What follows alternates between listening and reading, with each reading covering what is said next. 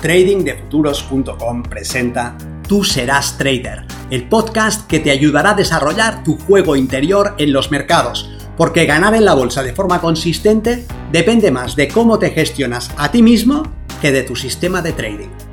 En este podcast encontrarás ideas y sugerencias prácticas con las que mejorar la mente con la que operas los mercados. Soy Vicens Castellano y será un placer que me acompañes. Si quieres más información sobre nuestros programas de entrenamiento para traders, visita tradingdefuturos.com.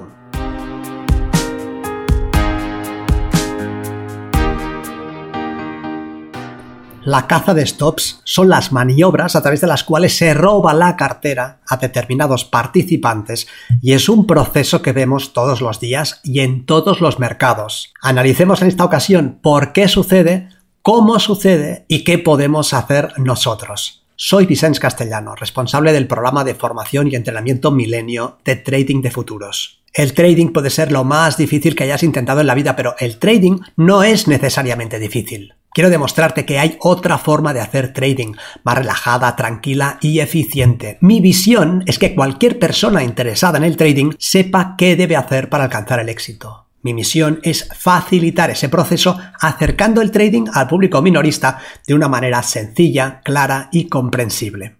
¿Alguna vez has hecho tu análisis? Has tomado una posición y el mercado te ha expulsado justo antes de girarse en la dirección que anticipabas. Si lo has vivido, probablemente te hayan robado tu posición barriendo tus stops. ¿Qué ha sucedido exactamente?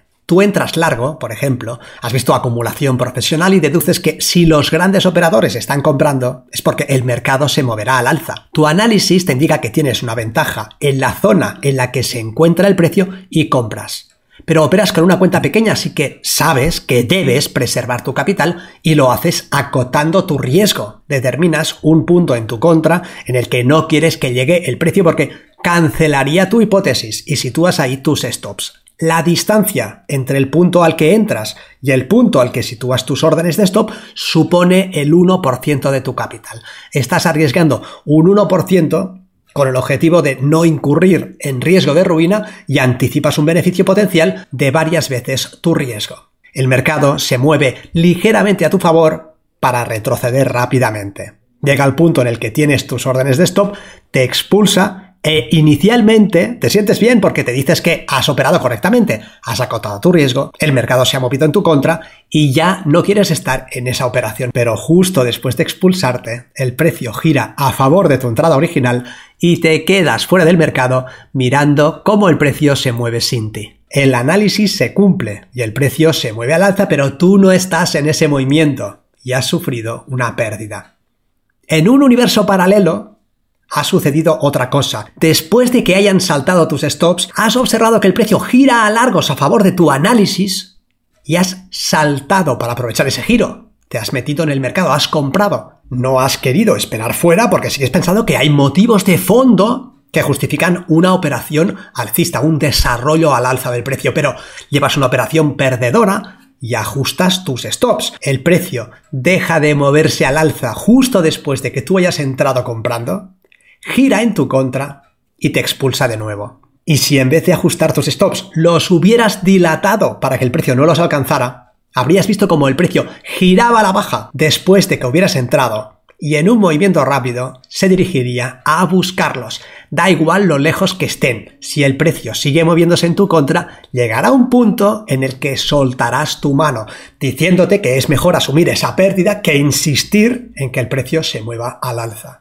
Y ya sabes cómo termina la historia. Justo después de que decidas salir, el precio girará sin ti y hará el movimiento previsto. Ya sabemos que los grandes operadores solamente pueden comprar lo que está a la venta y que si quieren comprar más, deben o bien esperar durante un largo periodo de tiempo o generar oferta en el mercado mediante un movimiento brusco del precio a la baja, que cree la ilusión de que el mercado se desploma y que invite a los participantes a entrar cortos. Sus cortos, los cortos de los participantes, serán la oferta que los traders institucionales necesitan. Otra forma de generar liquidez cuando quieren comprar es cazando los stops de las posiciones compradas por otros. A esto lo llamamos robar la cartera. Aquellos que han comprado y están obligados a defenderse con órdenes tipo stop en el mercado para gestionar su riesgo, se exponen a que un movimiento en su contra les haga saltar esas órdenes. Si los profesionales mueven el precio hacia las zonas en las que están esos stops, se pueden quedar con ellos. Cuando salta una orden de stop de una posición comprada, se ejecuta a mercado una orden de venta. Esa orden de venta es la oferta que los grandes operadores necesitan para poder ellos comprar. Es simple. O mueven el precio para generar la ilusión de un movimiento contrario al que les interesa a ellos, o mueven el precio para hacer saltar los stops. Luego, el porqué de estas maniobras es sencillo de responder, porque los grandes especuladores necesitan generar liquidez en el mercado para tomar posiciones y porque saben que los operadores minoristas están obligados a soltar sus posiciones si el precio se mueve en su contra. También saben que la forma como se defiende un operador minorista, obligado a preservar su capital, es con un stop físico en el mercado. Si el stop es mental, el operador minorista evitará que se lo quiten, pero deberá hacer un trabajo interior hercúleo para asegurarse de que será capaz de cerrar sus posiciones ante un movimiento en su contra, superando la aversión natural a las pérdidas que tenemos los seres humanos. Con una sola vez en la que no sea capaz de hacerlo, puede arruinarse. Si el stop es físico, pero está muy alejado del punto de entrada, el operador minorista evitará que se lo roben, pero entonces deberá renunciar a una relación entre riesgo y beneficio que le sea favorable. En vez de operar arriesgando un 1% para obtener un 3%, arriesgará un 1% para operaciones que le den un retorno menor al riesgo. También saben que muchos operadores minoristas que operan en el intradía sitúan sus stops muy cerca del precio. Por ejemplo, en el mercado de futuros, un operador minorista que opere con una cuenta de 10.000 dólares y que arriesgue un 1% de su cuenta estará tomando posiciones con un riesgo de 100 dólares. Esto implica que desde el punto de entrada hasta su stop habrá 100 dólares. Y en la mayoría de mercados de futuros en los que participan operadores minoristas, esta distancia supone entre 10 y 20 ticks. Esta distancia es tan pequeña que les deja expuestos constantemente. Veamos el cómo sucede siguiendo con nuestro ejemplo de una posición comprada. Para las posiciones vendidas los conceptos son los mismos pero invertidos. Los grandes operadores quieren comprar y para ello necesitan oferta. Una forma de lograr esa oferta es consiguiendo que otros operadores les vendan sus posiciones compradas. Y una forma de conseguirlo y una forma de lograrlo es moviendo el precio a la baja para generar la ilusión de que el mercado se desploma. Otra forma es robando los stops de los que ya han comprado. Estos stops son órdenes de venta a mercado, es decir, oferta. ¿Qué harán? Moverán el precio a la baja hasta los lugares donde es más probable que estén los stops de los que han comprado. Y estos lugares, para una operación comprada, suelen ser por debajo del anterior pivote. Veámoslo en un gráfico.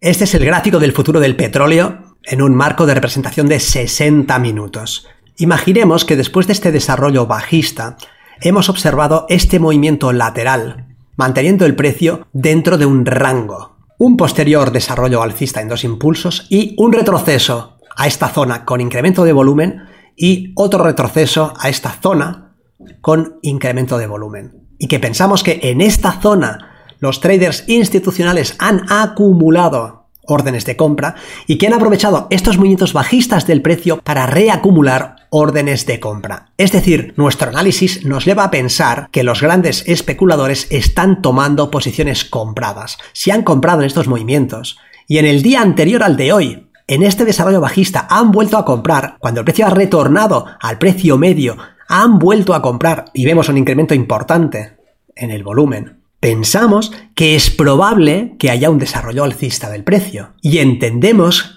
que el precio debería llegar a esta zona y finalmente a este nivel, alrededor de 54,70. Como traders minoristas vamos a desarrollar nuestra operativa en un gráfico menor, por ejemplo de 5 minutos. Y esta es la acción del precio en la que en el día anterior hemos visto este desarrollo bajista y este desarrollo bajista llegando a una zona de anterior acumulación con incremento de volumen e incremento de volumen. Este desarrollo bajista al cierre de la sesión cash con incremento de volumen lo que nos hace pensar que tenemos fuerza compradora a nuestras espaldas y que el movimiento más probable es un desarrollo alcista del precio. Así que en la jornada de hoy nos planteamos cómo tomar posiciones compradas. Lo que buscamos es abrir largos. A las 7 de la mañana observamos el precio, haciendo nuevos mínimos y arrancando el movimiento bajista. El precio se ha llevado los mínimos anteriores y nosotros entendemos que este movimiento bajista puede inducir al público a vender, lo que casaría con la idea de que los traders institucionales están generando oferta en el mercado, iniciando este movimiento bajista porque tienen la intención de que el público venda, que ellos puedan comprar y a partir de aquí irse al alza.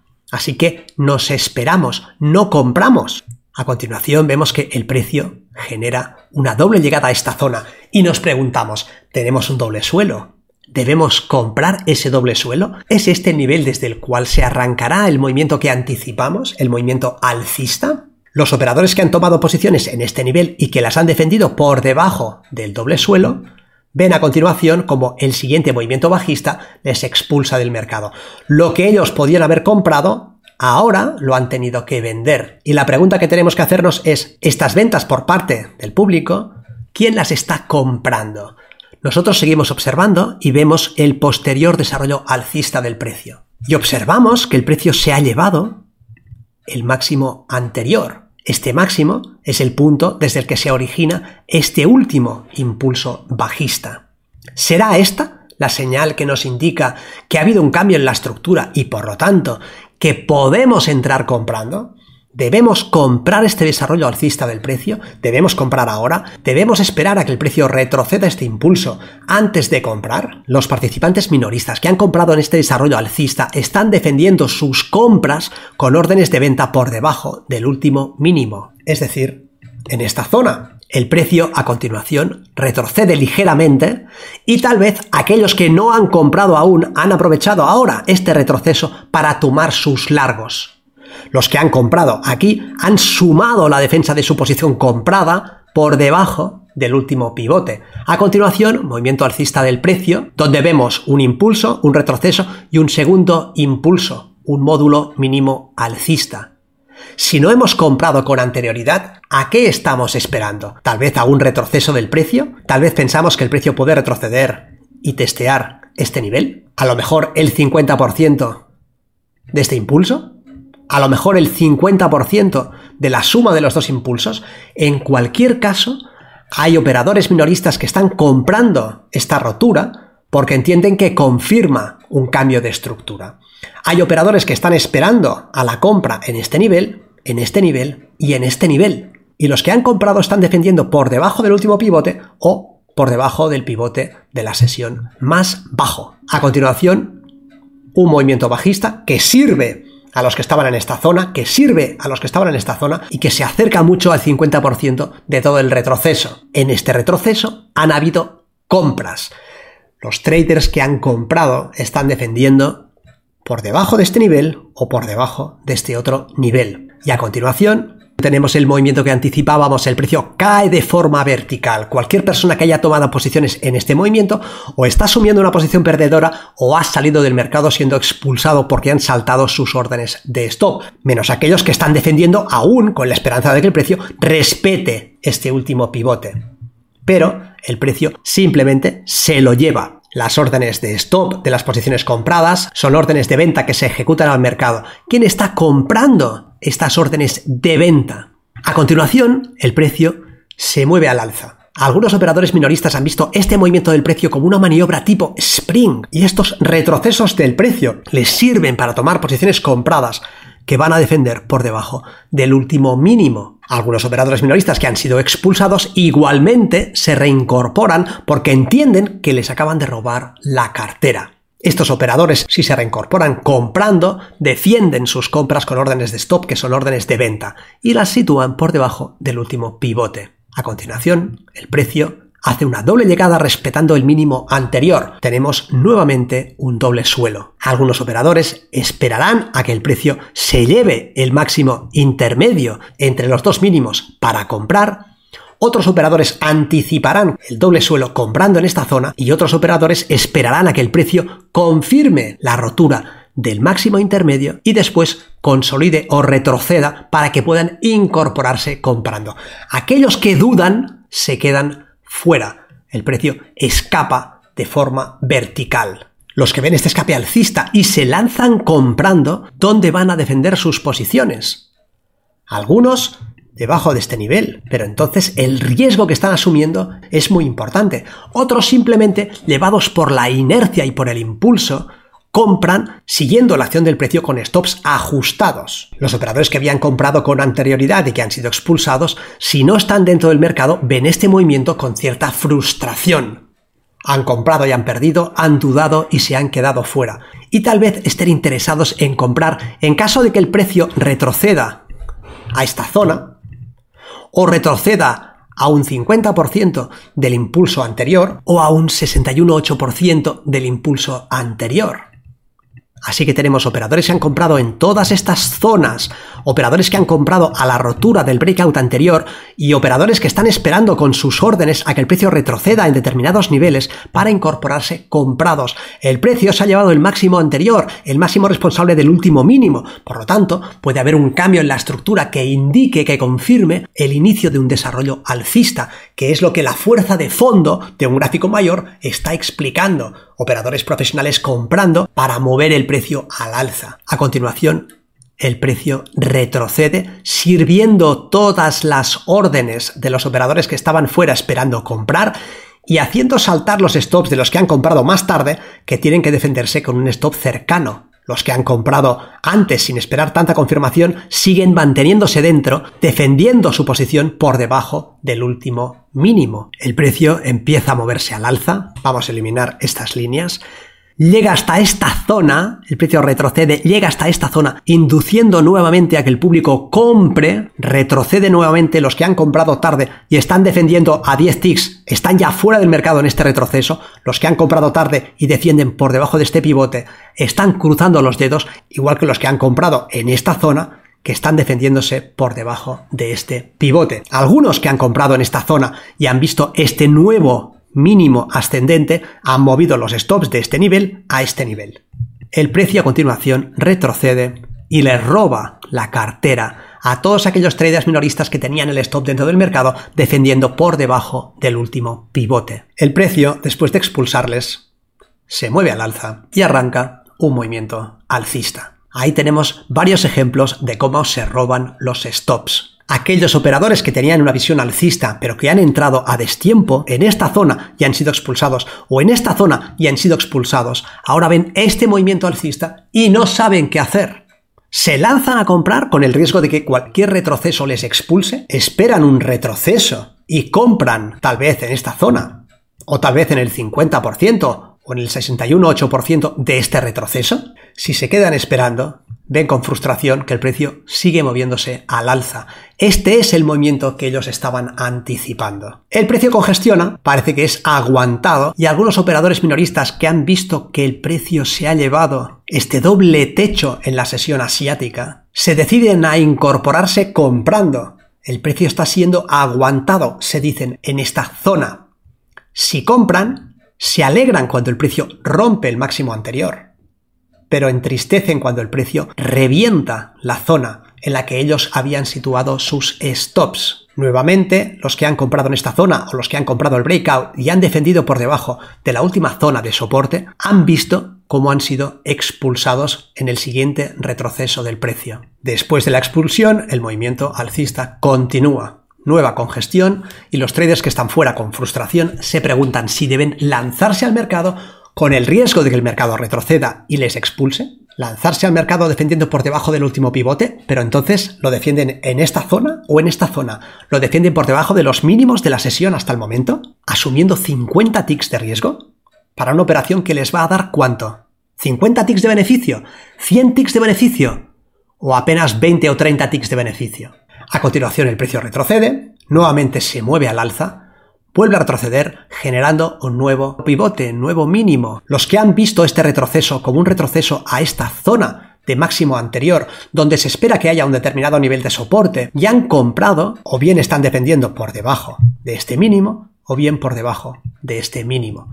Cuando el precio a continuación hace este nuevo movimiento bajista, los stops que estaban en esta zona vuelven a saltar. Y a continuación, nuevo movimiento alcista. Algunos de los que han sido expulsados, que siguen teniendo visión alcista, no soportan que el precio se lleve el máximo anterior, porque entienden que vuelve a confirmar la estructura alcista y entran comprando y si compran en estas zonas de máximos y utilizan stops ajustados, estos retrocesos les acabarán expulsando. Nuevamente encadenan pérdida tras pérdida. Desde este nivel, el mercado genera un desplazamiento alcista que apenas da retrocesos para que los traders minoristas puedan comprar. Los que están fuera esperando que el precio retroceda a la zona del máximo anterior se quedan fuera. A las 3 abre el mercado cash con un pequeño retroceso y a partir de aquí un salto alcista. Si han esperado el retroceso, se han quedado fuera. Y en ese caso la frustración les puede llevar a seguir el precio y a comprar en estos niveles. Hay alguien que compró en este nivel de aquí. ¿Cómo se podía anticipar que este breakout iba a ser un breakout para 30 ticks, pero que este breakout iba a suponer un retroceso? La información que nos da el precio en este nivel, este decremento de volumen, justo después de la apertura de la sesión americana, nos indica que este breakout es un breakout válido. Pero este movimiento acelerado alcista llegando a esta zona después de la apertura de la sesión cash va acompañado con un volumen extremo, lo que nos obliga a soltar la posición en este nivel, en la anticipación de un movimiento bajista posterior, que es el que encontramos a continuación. Aquellos operadores que compraron este breakout en la parte alta quedaron expulsados en este retroceso. El precio siguió retrocediendo. Aquí tenemos el mínimo anterior. Algunos operadores aprovecharon este retroceso para tomar posiciones compradas en estas zonas, defendiendo por debajo del mínimo anterior. Y el precio, como no puede ser de otra forma y como hace cada día, retrocedió para hacer saltar los stops que estaban en esta zona. Con el público expulsado, el precio desarrolló el último movimiento alcista para llegar a la zona de 54.70, nivel que el gráfico horario nos indicaba que era extremadamente relevante. La llegada a esta zona se hizo con un volumen que está indicando, al igual que el volumen anterior, que los traders institucionales que habían adoptado posiciones compradas con anterioridad están deshaciendo sus largos y están vendiendo en estas zonas. Reflexionemos finalmente sobre qué podemos hacer nosotros ante estas maniobras de robo de stops. Yo propongo tres cosas. Una, operar sin stops en el mercado. Pero atención, porque es una operación en la que para un trader minorista es muy arriesgada y es muy exigente a nivel emocional. Dos, operar con stops muy dilatados o con un valor TIC muy bajo, por ejemplo, utilizando contratos micro. Pero ahí tenemos que ajustar nuestro ratio beneficio-riesgo y asumir entradas en las que arriesgamos más de lo que esperamos ganar. O tres, esperar a que haya un barrido de stops y utilizar estas maniobras como la confirmación de nuestras hipótesis de trabajo. Veamos un ejemplo de esta estrategia. Si a las 7 de la mañana vemos este movimiento bajista y observamos el precio, vemos este desarrollo alcista, Dejamos que el precio se lleve el mínimo anterior y entendemos que este puede ser un movimiento de manipulación. Esto podría ser una maniobra tipo spring. Pero a continuación lo que vemos es un doble suelo. Lo que debería de estar como opción número uno en nuestra mente es tomar posiciones de compra si el precio se lleva estos mínimos. Es decir, esperar con órdenes limitadas una posible acción del precio a un posible retroceso por debajo de esta zona. ¿Por qué? Porque por debajo de los dobles suelos o por encima de los dobles techos, los traders institucionales saben que es el lugar más evidente en el que los operadores minoristas defienden sus posiciones. Aquí hay un montón de órdenes de stop para los grandes especuladores, llevar el precio hasta estas zonas, expulsar a los que habían comprado, quitarles sus stops, es una maniobra altamente lucrativa. Y esto es lo que hacen. Movimiento bajista que se lleva el nivel más obvio. Entonces, en vez de comprar en otras zonas, ¿qué pasaría si comprásemos los stops de los traders minoristas, igual que lo hacen los traders institucionales? ¿Qué pasaría? Lo dejo en el aire. Tú tienes que hacer tu trabajo de campo, buscar tus números y ver si ahí tienes una ventaja o no la tienes. Otra opción es esperar que suceda esta maniobra de manipulación de barrido de stops y después utilizarla como la validación de tu hipótesis de trabajo. Ahora que ya ha aparecido la maniobra de barrido de stops, puedes empezar a tomar posiciones comprabas. Igual a las 3 de la tarde, cuando has visto que el precio hace este desarrollo alcista, con una vela HN acelerada con un volumen brutal, y sabes que es evidente que debajo de este nivel van a haber un montón de stops por parte del público. Y entonces pones tus órdenes de compra en este nivel porque esperas que el precio llegue a esta zona, no en el 50% de este retroceso, en el 61.8, ni en esta zona que había sido resistencia que esperas que haga de soporte. En el lugar más obvio, por debajo del mínimo anterior, por debajo del último pivote, con la idea de que puedas aprovechar la misma maniobra que los traders institucionales o esperando que se dé este tipo de maniobra para que confirme que los traders institucionales siguen teniendo visión alcista y que se van a llevar como mínimo el último máximo. Por lo tanto, puedes utilizar las maniobras de caza de stops bien como una estrategia que te dé una ventaja comprando en el mismo lugar en el que compran los traders institucionales o bien como una maniobra que te permita validar tu hipótesis de trabajo. En cualquier caso, necesitas datos que documenten que esto realmente te da una ventaja. Concepto que veremos en próximos vídeos. Mientras tanto recuerda que si quieres, tú serás trader. Si quieres acelerar tu comprensión y tus resultados como operador, considera seriamente estudiar con nosotros en Trading de Futuros y realizar el programa Milenio.